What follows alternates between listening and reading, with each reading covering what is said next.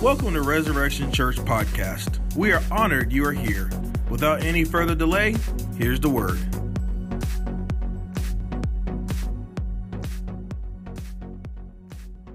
These people because they were a brand new church and had never been in church before, never been around Christianity before. They were just sort of learning the ropes of Christianity and they lived in a rogue society. And so it's no wonder Paul had to bring some uh, direction to their lives, and you'll see that. Have you ever noticed this, though? Have you ever noticed that we don't live in a perfect world? You know, life can really get, uh, get messy sometimes, can it? And, and, and unfortunately, it can get way too real. Especially if you're a Christian. Now, what Paul is bringing to this church is some practical application for some very difficult situations that this church was abiding in in this place called Corinth. Like I said, it was a rogue city, it was a large city. It had two uh, temples there that worshiped uh, uh, uh Aphrodite and, and uh, oh man, what's his name? Poseidon. I was thinking the, the Poseidon Adventure, the movie, so I had to think of it.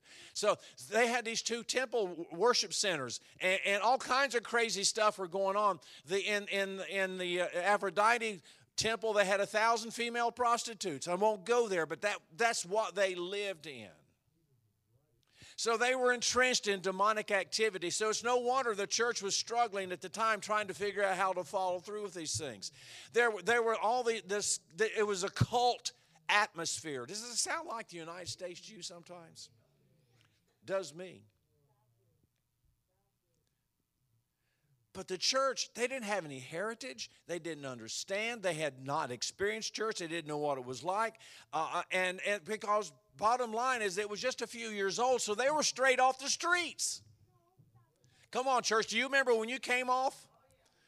It took a while for the sanctifying power of the Holy Spirit to get us where up to speed with God's word. And so they were growing, they were developing. We've got to give them credit for this, but they needed some counsel, particularly as he gets into chapter 6, on some very practical things. This message may be practical today, but oh, by the way, I want you to know we're going to get to some other spiritual stuff. So I've asked you, please, please read the whole book all the way through. You don't have to do it all one time, but read all the way through the book of Corinthians. And then every week during this series, I want you to read chapters 12, 13, and 14 together. Because this is where the church has really messed up because of all the theologies that are out there that says that none of that stuff that Paul talks about in, in that particular chapters, they, they want to they want to slip under the they want to put under the rug prophecy and the word of knowledge and the gifts of the Spirit that they're not operable for the day, and all they want to talk about is just love. Well, my friends, you need a combination of both. Love is our motivating factor, right? But God has created us as born again believers to operate in the power of the Holy Spirit. And so that's why I want you to read those three chapters at one sitting every week so that you take it into context. I know I'm meandering, but stay with me. So, how does a Christian navigate in a real society? Let's look at this. I'm going to read verses 1 through 8 to start with. Does any of you, when he has a case against his neighbor, dare to go to court before the unrighteous and not before the saints? Or do you not know that the saints will judge the world? And if the world is judged by you, are you not competent to constitute the smallest law courts? Do you not know that we will judge angels? How much more matters of this life? So if you have law courts dealing with matters of this life, do you appoint them as judges who are not uh, who are of no account in the church? I say this to your shame. It is, uh, it is so that there is not among you one man who would be able to distinguish or to decide between his brethren. But brother goes to law with brother, and that before the unbeliever. Actually, then it is already a defeat for you that you have law, excuse me, that you have lawsuits with one another, why not be rather be wronged? Why not rather be defrauded? On the contrary, you yourselves wrong and defraud. You do this even to your brethren. Now, if you don't understand the historical aspect of this, this makes no sense whatsoever. How many of you have ever read that and wondered why? What, how has that got to do? What does that got to do with me? Well, get a lawsuit from another brother, you'll understand why. But let me tell you why Paul is writing this to this church, and you'll understand it. See, the Corinthians were lawsuit crazy. But lawsuits could only be filed against equals or those of a lower social class. So the upper crust had this huge advantage in all things legal. So, this is what I would call a Roman caste. Now, we don't see caste in this society, but you get outside of this uh, country and in the third world countries, you'll see that the caste system is very, very powerful and operative in most all other countries where you have social economical levels. And based on your level, wherever you are or what you're born into, was is sets you up to live in that particular level of society the rest of your life. But having said that, this was a, a caste. So civil suits at that time had nothing to do with financial gain. Now, I found this very interesting. The Corinthians, eh, they had the, the, the purpose of establishing a lawsuit towards someone was to destroy their reputation. Because you see, the, the Corinthians were they were gluttons, they were uh, sexually depraved, depraved people, they were drunks. It, the whole society of Corinth was like this. Now, when you live with that kind of people, don't you know all kinds of talks going on? all kinds of opportunities to defraud or defame someone would come into your would uh, be uh, afforded to you. So the, the civil suits at that time were for the purpose to destroy the honor and the character of their opponent. It had nothing to do with money. Interesting. In fact the, the, uh, the juries were so corrupt that they were for sale to the highest bidder. People wanted to go to jury duty.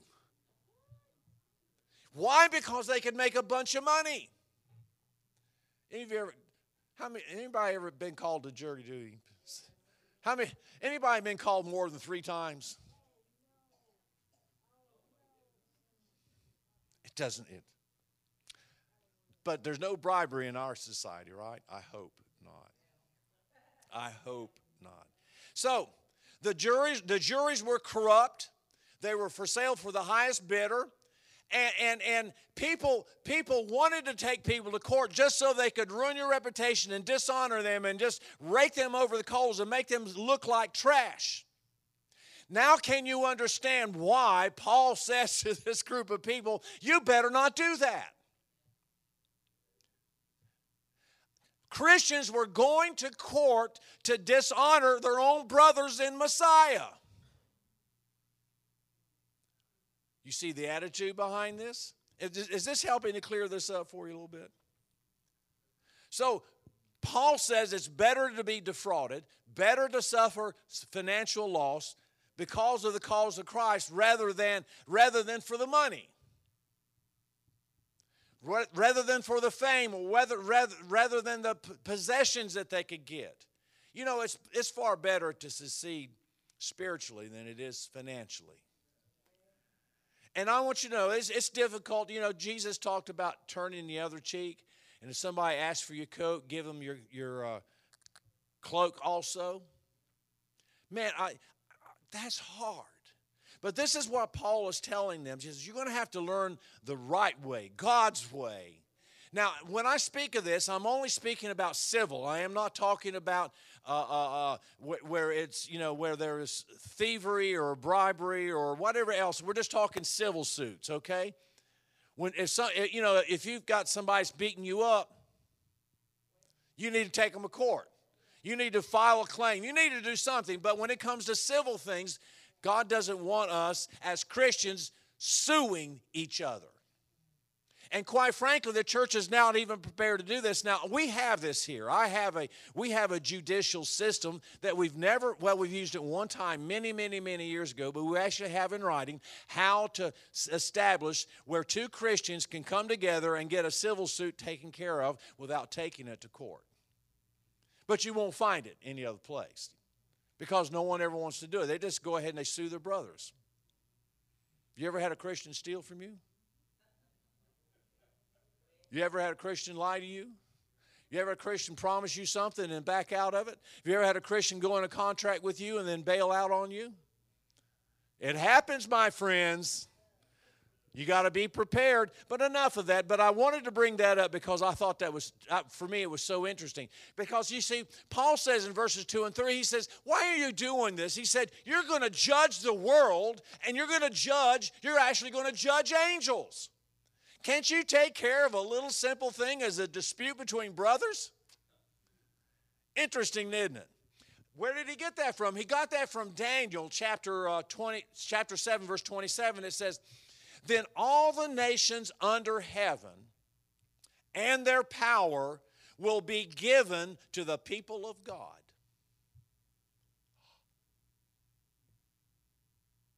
They will rule all things forever, and all rulers will serve and obey them. In other words, when, when all this mess here on earth is done and we're in heaven, in this new heavens and new earth, God says, You'll be ruling and reigning. You'll be judging. You'll be holding court. And yes, there'll, there'll be things that need to be taken to court. He said, if, you're, if you can't do it now, why do you expect that you could do it later?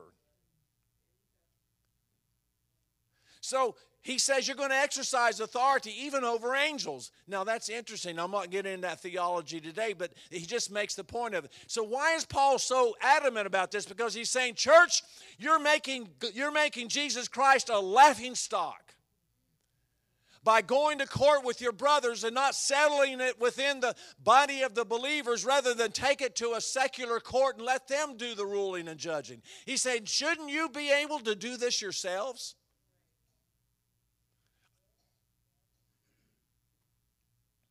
So, how, what, how do I deal with that? Well, if you've been, if you're being sued by uh, someone, then that's a Christian, I would suggest you find a way to get it out of the secular court system and let someone or a, a team somewhere do this judging for you. If you've got a bona fide situation where you need to have it rectified and you need to take someone to civil court, then you do it through the church and let the church deal with it. Y'all are quiet. Is this new? Is, if you ever, I know, I know this maybe is way too practical for some of you, but he brings it up, and I'm going to talk about it. All right. Now you tell every, tell the person beside you, well, he's through with that. We're going to go on to something else now. He's, he's through with that.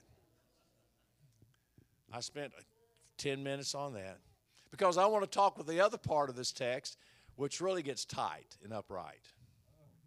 Because he starts he starts talking to these Corinthians and said, Now, church, I want you, I want you now to deal with your own, get this, your own bodies.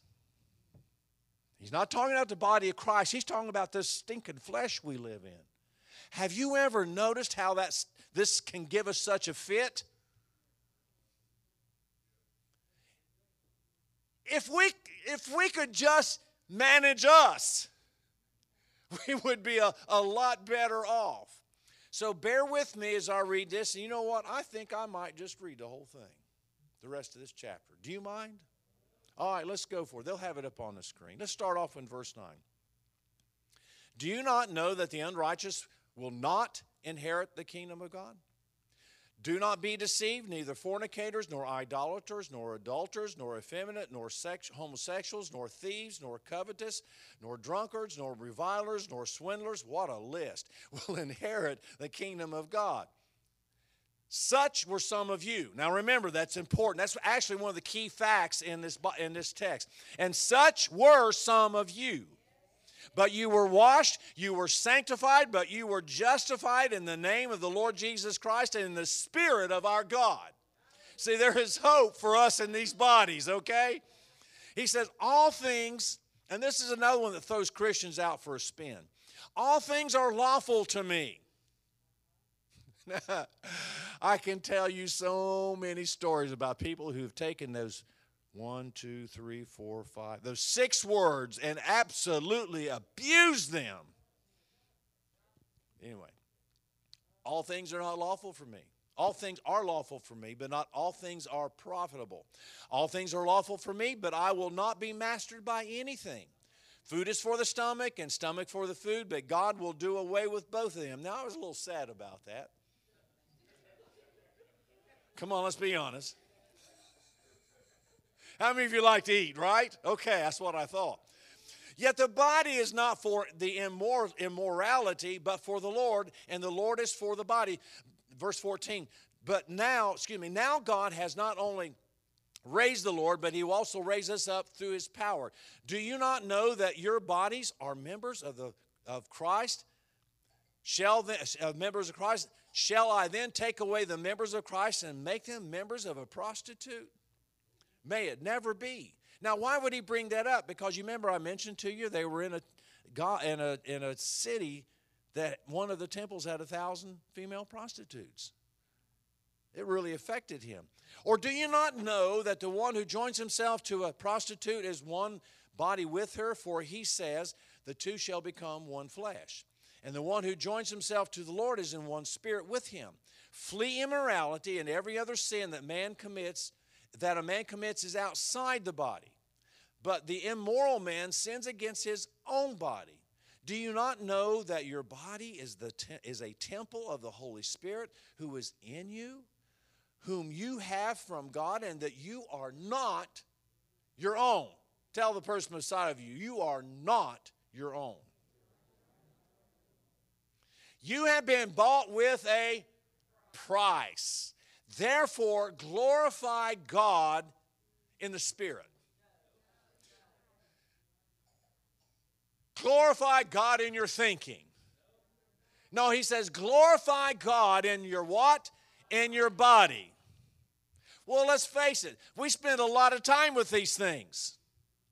We dress them, we make sure they don't get injured, we protect them. Some of you put makeup on it. Some of you tried to adjust things or have things fixed that don't need fixing.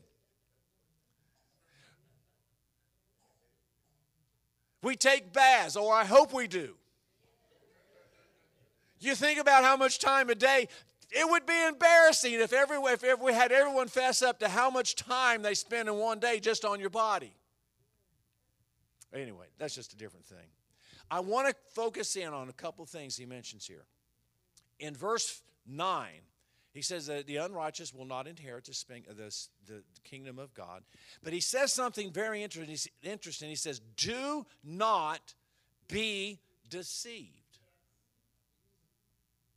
Now, this is the crux of what he's talking about with this whole little section about the body. How does a person deceive your own body? Well, first of all, let's find out what deceived actually means. Deceived means to cause to wander from safety. It means to be caused to wander from safety, truth, and virtue. So why does he talk about deceived? Well, you know, Paul went on later on in this same in the second Corinthians. He says, "Do not be deceived. Bad company corrupts good morals." See, we are so prone to be deceived that we need to be careful in all that we watch, all that we hear, all that we do, all that we participate in.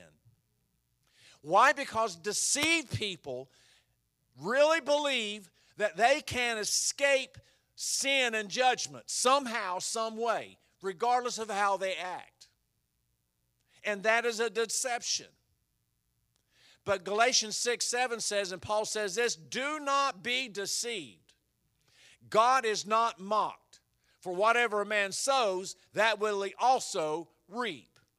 There was a gentleman last night at a class reunion that uh, uh, he did he drank in high school, but I I don't know how excessive it was then. We weren't the closest of friends, but we were certainly you know good classmates together.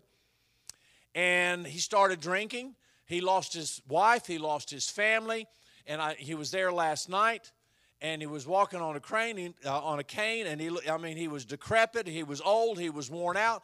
I don't know that he was even fully functional, but you could tell that what he had been sowing, he was now reaping. My friends, it may take a little time, but whatever we sow, it will eventually come back, either to bless us or to bite us. So the choices we make today are so extremely important. And be careful, particularly those of you who are uh, students and young adults, be careful of the choices that you make because if you make the wrong ones, it will cost you. Anybody know what I'm talking about? It'll always cost you more. In 1 John 3 7, it says, Little children, make sure no one deceives you. The one who practices righteousness is righteous, just as he is righteous. The one who practices sin is of the devil.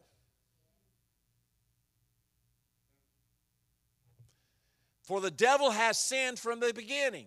The Son of God appeared for this purpose to destroy the works of the devil. Now, I want you to get this. No one who is born of God sins. That's not what it said. It says, No one who was born of God sin. See, when I was in athletics, you practice to get better at something. That's why you practice, right? Maybe some of you are practicing your writing skills now, or you're practicing whatever, athletic or academic. You're practicing to get better at it. A Christian, a true Christian, does not practice something that's sin to get better at it. Why does he say this? Because he says, because his seed abides in him and he cannot sin because he's born of God. So if this, people say, well, how do you know if that person's really a Christian? You just have, you know, and we are, we are to observe, and there are times when we are, yes, Jesus said we are to judge. Now, we don't judge everybody, but we are to judge. We're not to judge anything but sin. Jesus, Jesus made that very, very, very, very clear. And so, if someone says they're a Christian, but yet they're still in adultery, then are they a Christian? Well, you can't say, well, they are or they aren't, but you can say, well, that's a sin. If they're practicing, God's word says that the unrighteous will not inherit the kingdom of God. So, what's our responsibility? Our responsibility in those cases is to go in love and care and grace and compassion and speak to that person privately say, listen, shacking up is not good. It's a sin. And if you call yourself a Christian, you need to make amends for this. You just have to be honest. Now, they, they'll probably shuck you off and never speak to you again, but you did your part. You're not, you're not, we're not supposed to let these things ride out. If you know them and you have uh, some ability or authority to speak into someone's life, then it's your responsibility. To, and they know, you know, the bottom line is they know this. It isn't like you're telling them a lie. It's not like they don't know it. They know it. They have a conscience and they know that it's wrong. But let, but I wanted to, I thought it'd be fun for a minute. Let's look at just a couple things that Paul man he gives a list here like wow I mean, uh, you know, it's like eight or ten things he talks about that that that the fornicators and and uh, and, and what in the world is a fornicator? Well, remember in their society they had all those prostitutes in the temple, and it, the fornication or fornicator fornicator means a male or particularly a male prostitute who is for sale. You say, well, no, I would never sell myself. Okay, let me ask you a question. Now, can I really get tough? Because of our government, they have turned many of our women into fornicators because they get paid for every child that they, that they birth and don't have a father in the house.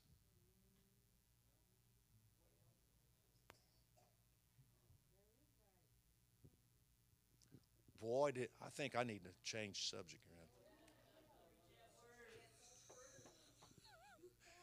It's true. uh, we would call them whoremongers. But then I'll, I'll move. I got. I can feel this daggers. Let's move on. Let's move on to something a little lighter. How about idolaters? Well, that would be a, an image worshiper, right? You would worship an image, an idolater, right? Idol, idol, like a statue or something. Um, what about those narcissistic people all around us? That's called self. Self can be an idol. If everything is about self preservation, self joy, about getting our own sensual needs met, then I would suggest that it might be idol worship. What about adulterers? Oh, I, am getting it's. I'm gonna I'm gonna tell tell tell somebody he's gonna wade in a little deeper. We're going a little bit deeper. Adulterers. Well, that's really that one's actually easier to explain. That's just simply someone who's engaging in sex outside of marriage. What in the world is an effeminate? That comes from, figuratively, that Greek word comes from the word catamite. Most people know what catamite is. That is a boy kept for homosexual practices. So, what is an effeminate? You want the Dietz version of this? It's a man who acts like a woman. Now, last time I checked, there are only two sexes, not 108, I think it is now. What a messed up world. There are two male and female. You cannot mess with chromosomes because if you do, you're dead. So you're born one or the other. Your plumbing is one or the other. When they when you come out of your mama, they look and say, "Yeah, that's a boy," or "Yeah, that's a girl." That settles it, regardless of how you feel. Now, I, I want to be passionate to those who struggle with this. My wife and I, over the years, had dealt with people in this situation. But let me, let me unwrap the secret behind this. These are men who act like women. For instance, this is the signs of the effeminate They paint their lips, they'll give you a girl handshake, their hand movements, and of course the walk. See, I can't even do that. My hips don't work that way. It's not in there. See? But you know, if you practice it long enough, you might get good at it. We're not going to. We're not going to do that. My point is this the effeminate learn how to do this. It does not come naturally because a man is built like a man and there's, his parts don't work just like a woman.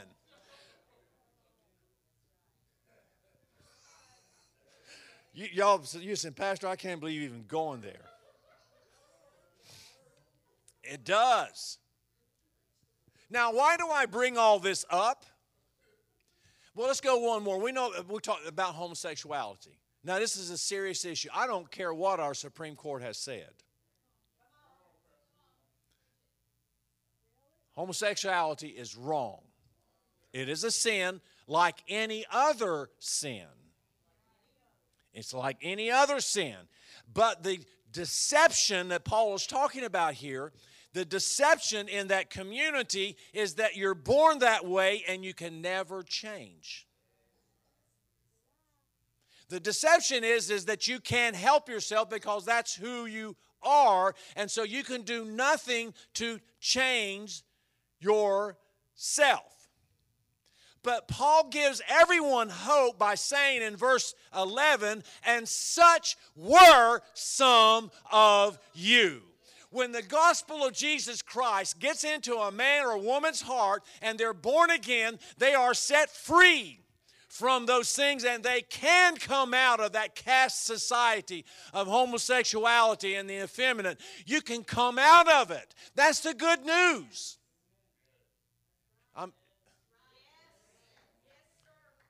He says, You've been washed, you've been sanctified, you've been justified. I mean, we, we understand those terms relatively well. I won't go into all of that.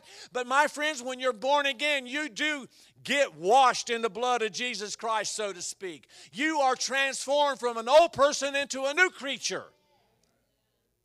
So anything we bring into our spiritual life in God, in God through Christ Jesus, we can, we can see a change. We never, listen, never, ever turn anyone down from the gospel. Just tell the truth. Just tell the truth. Now, obviously, this list here, some of the things affect us differently. I mean, but you know, because it goes on there, the covetous, the thieves, the drunks, the revilers, swindlers, and all of us either have been affected by it or have been a part of it at some time in our lives. But we have been washed, transformed, and set free. And that's the good news that we need to tell everyone. So we don't disdain people who come in this way, we just help them. Now, the best help you can get for, you know, I haven't, I guess there's somebody that does this, but you know, one of the best things you could do for someone who's effeminate who comes to Christ is teach him how to be a man again. If they learn the effeminate ways, they can learn how to be a man. And I'm not talking going to the gym all the time and getting buffed up. I'm talking about walking right. For you know, thank you, Irby. Walking right, looking right, uh, and, and doing the things that a man is supposed to be doing, right? Boy, I am preaching sure much better than some of you are shouting on that one. But let's go on. I'm going to leave this. I'm coming out. Whew. I'm so glad I got that taken care of. It's, it's still in the Bible. Then he goes on in verse 12. Now, this is where you got to be careful. He says, All things are lawful for me. What does that mean? Well, that's what it means. All things are what? Lawful. So, whatever, whatever, whatever, whatever, whatever it might be, it is lawful. But is it expedient? Is it good? Let me give you an example of this. In later on in this same book, Paul mentions this. He says in verse uh, chapter 10 verse 23. Look at it one way. You could say anything goes because of God's immense generosity and grace. We don't have to dissect and scrutinize every action to see if it will pass muster. But the point is not to just get by. We want to live well. But our foremost effort should be to help others live well. Do you see the balance behind this? Yeah, everything, even the things he's talking about, you know, if, if, if you, I don't know how to explain it. All I need to say is that, my friends, it's not about you and me, it's about, everybody, about everyone else. What are we projecting to other Christians? What are we projecting to other people? What are we projecting to the lost? Why would they want something that looks just like them? Acts just like them, has the same problems, and deals with it the same way. Why would they want that? They don't. They want someone who has a mission in life and says, I'm going to live different than the world's ways. Wow. I'm preaching now. No, I'm just. He talks about food in verse 13. Sad, isn't it? But anyway, he says, Your body is not for immorality, but it's for the Lord. And he's raised us up through his power. In verse 15 says, And so that you're members of the body of Christ. He said, We should never be acting like everyone else does. I have to ask ourselves, because he brings us up so often, could we be prostituting ourselves? Jesus put it this way in Matthew chapter 7, verse 31, 21, he said, From within, out of the heart of a man proceeds evil thoughts fornications, thefts, murders, adulteries, deeds of coveting. Sounds like a list that Paul talks about, doesn't it? Wickedness, as well as deceit, sensuality, envy, slander, and pride and foolishness. Verse 23 all these things proceed from within a man. See, this is the difference. We don't have to do it to sin. All we have to do is think about it. Now, you talk about a higher standard. Jesus made it very clear that if a man looks after a woman to lust after her, he's what? He's already committed adultery in his heart. He spoke of this on numerous occasions. So it's not about just the body. You see, the body is a response to how we think. So, what we've got to do to get control of our bodies is stop thinking about those things. Now, I don't know about you, but it's hard for me to stop a thought. You ever tried to stop a thought? Jake, does it does stop? You, you ever had a? You ever stop? Just stopped a thought? I mean, how do you how do you unthink a think?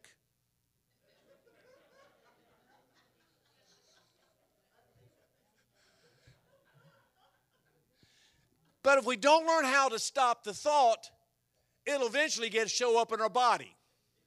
That's what Paul's talking about. So if you're looking at pornography, then it's going to show up in the body somehow, some way, in some form, some fashion. Some way it's going to happen.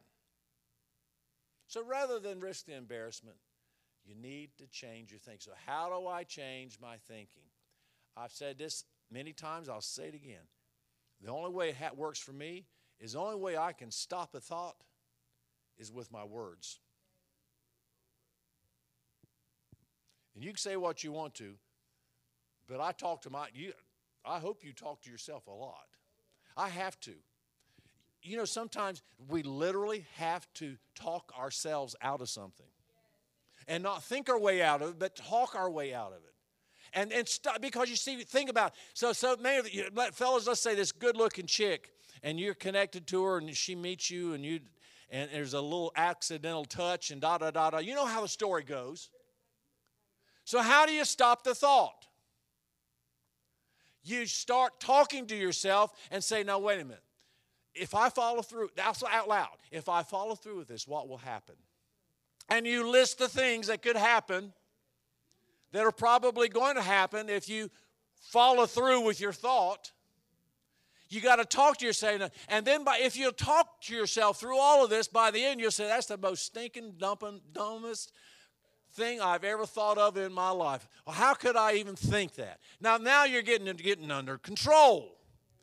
It's somehow, it's amazing. Then our body begins to shut down, and then that, that good looking chick no longer looks good to you. It looks like poison. Trials and tribulations and problems and divorce and cost you money and all the list could go on and just don't want it. That's the key to dealing with our bodies. Take God's word and stop the thought. But He gives us a little help because He knows some of us won't pay attention to that. So that's why he says in verse 18 flee immorality. Now, when I think of the word immorality, I think it kind of is like an umbrella sin. It sort of takes care of most all of the sins, right? If you think about it. So he says, flee immorality. He said, listen, my friends, when you get in a place where there's temptation that's going on, get out. Run. Run like heaven. Run like heaven. Not like the other H. Run like heaven. Get out of that situation. Talk to yourself and, and tell yourself, uh uh-uh, uh, baby, You, and say, listen, I, if you're late, I'm so valuable. This is God's per- property, and nothing's going to touch it unless it's ordained of God. After I'm married, I'm holding out for God's best. It's what He wants for me. I'm not messing with this. And tell, tell Him to get out, and you flee. Get out. Sometimes you just got to run. There, you, do, you do. See, you have to be so careful. I, I don't want to get too personal because it doesn't really affect me, but I did, I did just think about this. Like last night or the past two days, you know, I've had a lot of people I've talked to. And, and, and I'm just being honest. You know, uh, the, some of these, some ladies that keep their distance, but there's some ladies that want to paw all over a man. With her, st- my wife right beside me, they're over here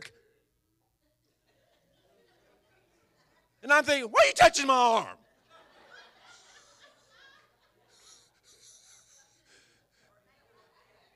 Oh, or hang, oh yeah, hanging on the neck thing. Yeah, it isn't one of those holy hugs either. I'm telling you. But but you know, you see, those are the things. If you don't deal with them, they become an attraction. And I'm sure not all. Listen, we're, we're all in our late 60s now, so we're far beyond some of that stuff. But it just made me think about that. But you know, you just have, you know. So so if you if you get close to one of those touchy touchy people, just run. Or you might even say, "Don't touch me. Don't touch me." Most people don't even know what they're doing. I'm sorry for rambling, but this, you know, but anyway. I want to close this thing up. It's time for us to go eat some lunch. And I've preached, I've had far too much fun today. He tells us in the last verse, and I want to close with this he says, For you have been bought with a price, therefore glorify God in your bodies. Romans, Paul talked about this so clearly in Romans 6. He said, Do not let any part of your body become an instrument of evil to serve sin. Instead, give yourselves completely, completely to God for you were dead and now you have been you have new life so use your whole body as an instrument to do what is right for what the glory of God. These bodies were created by God to bring Him glory. So if you're struggling with what's right and what's wrong, simply ask yourself Will this action through my body bring glory to God? I can see five people who've already decided they're going to get up on this new keto dessert. Is it keto? Keto. Don't do it. You see, we worship. We don't we don't worship the body. The body was made to worship. Our bodies were created by God to worship. Example Romans 12 1. And so, dear brothers and sisters, I'm closing. I plead with you to give your bodies to God because of all that He has done for you. Let them be living and holy sacrifice, the kind He will find acceptable. This is the true way to worship Him. My friends, I love coming in here and worshiping. So, number one, your body ought to be in the worship.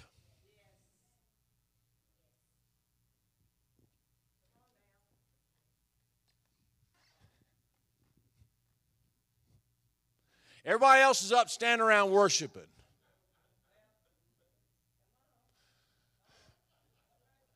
Oh, your mouth may be working, but nothing else is working. Oh, thank you.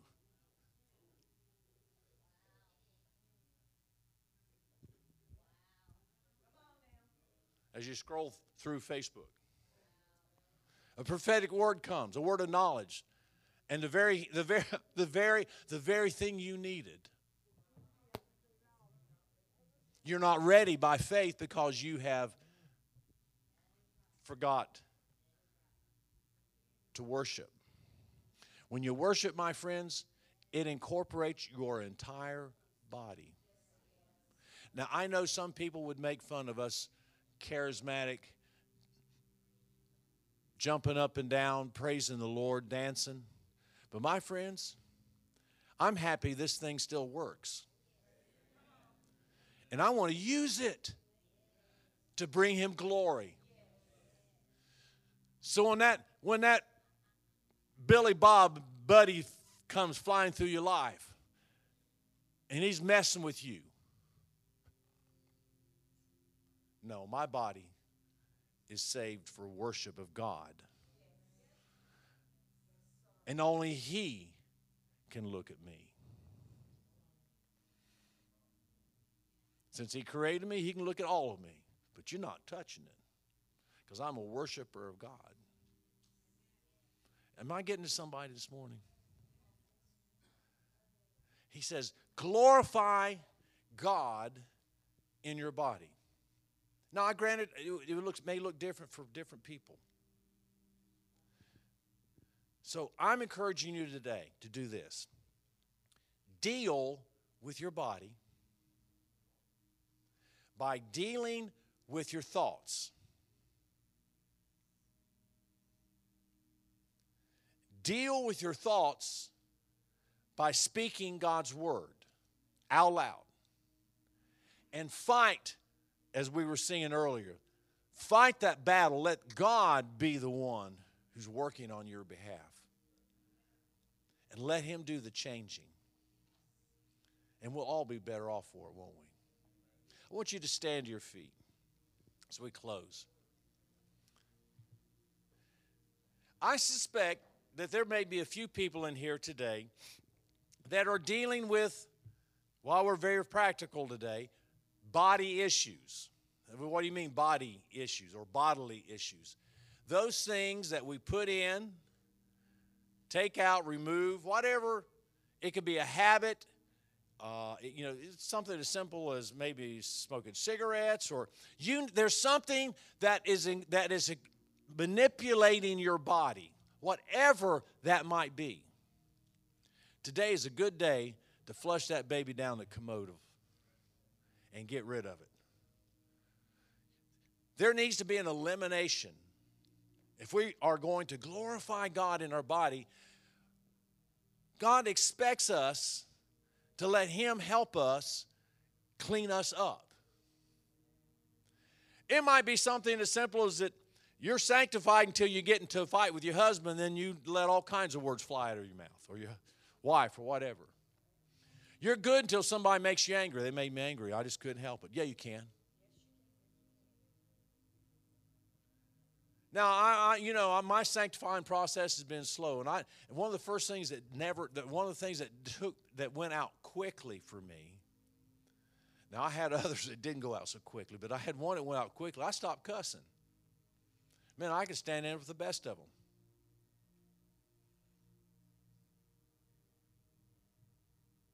So that was a body thing for me. If I was going to glorify, I mean, how could I how could I give God praise and then take his name in vain? Does that make sense? I mean, how can you glorify the Lord when you got tar nicotine stains on your fingers? Or what's the new thing? The uh, vapor, vapes, vaping, whatever. My friends, that stuff will fry the cells of your body. And you'll be like my high school classmate. It, it hit for him as alcohol. For you, it might have been it might have been one, one of the things we just talked about. And you know, 40 years from now, you know, half your face is gone because it's eaten up with cancer. Well, whose fault is that? Wasn't his. My point is, is we need to let Him wash us, cleanse us from every struggle of life. Now, I'm going to give an invitation. I'm not going to ask you to come forward, but I'm going to pray for you in pray for you in general. If you're Thank you for listening to the Resurrection Church podcast. We hope you are encouraged and ready to win souls for Christ. For more information or to plan your visit, go to rc-hickory.org.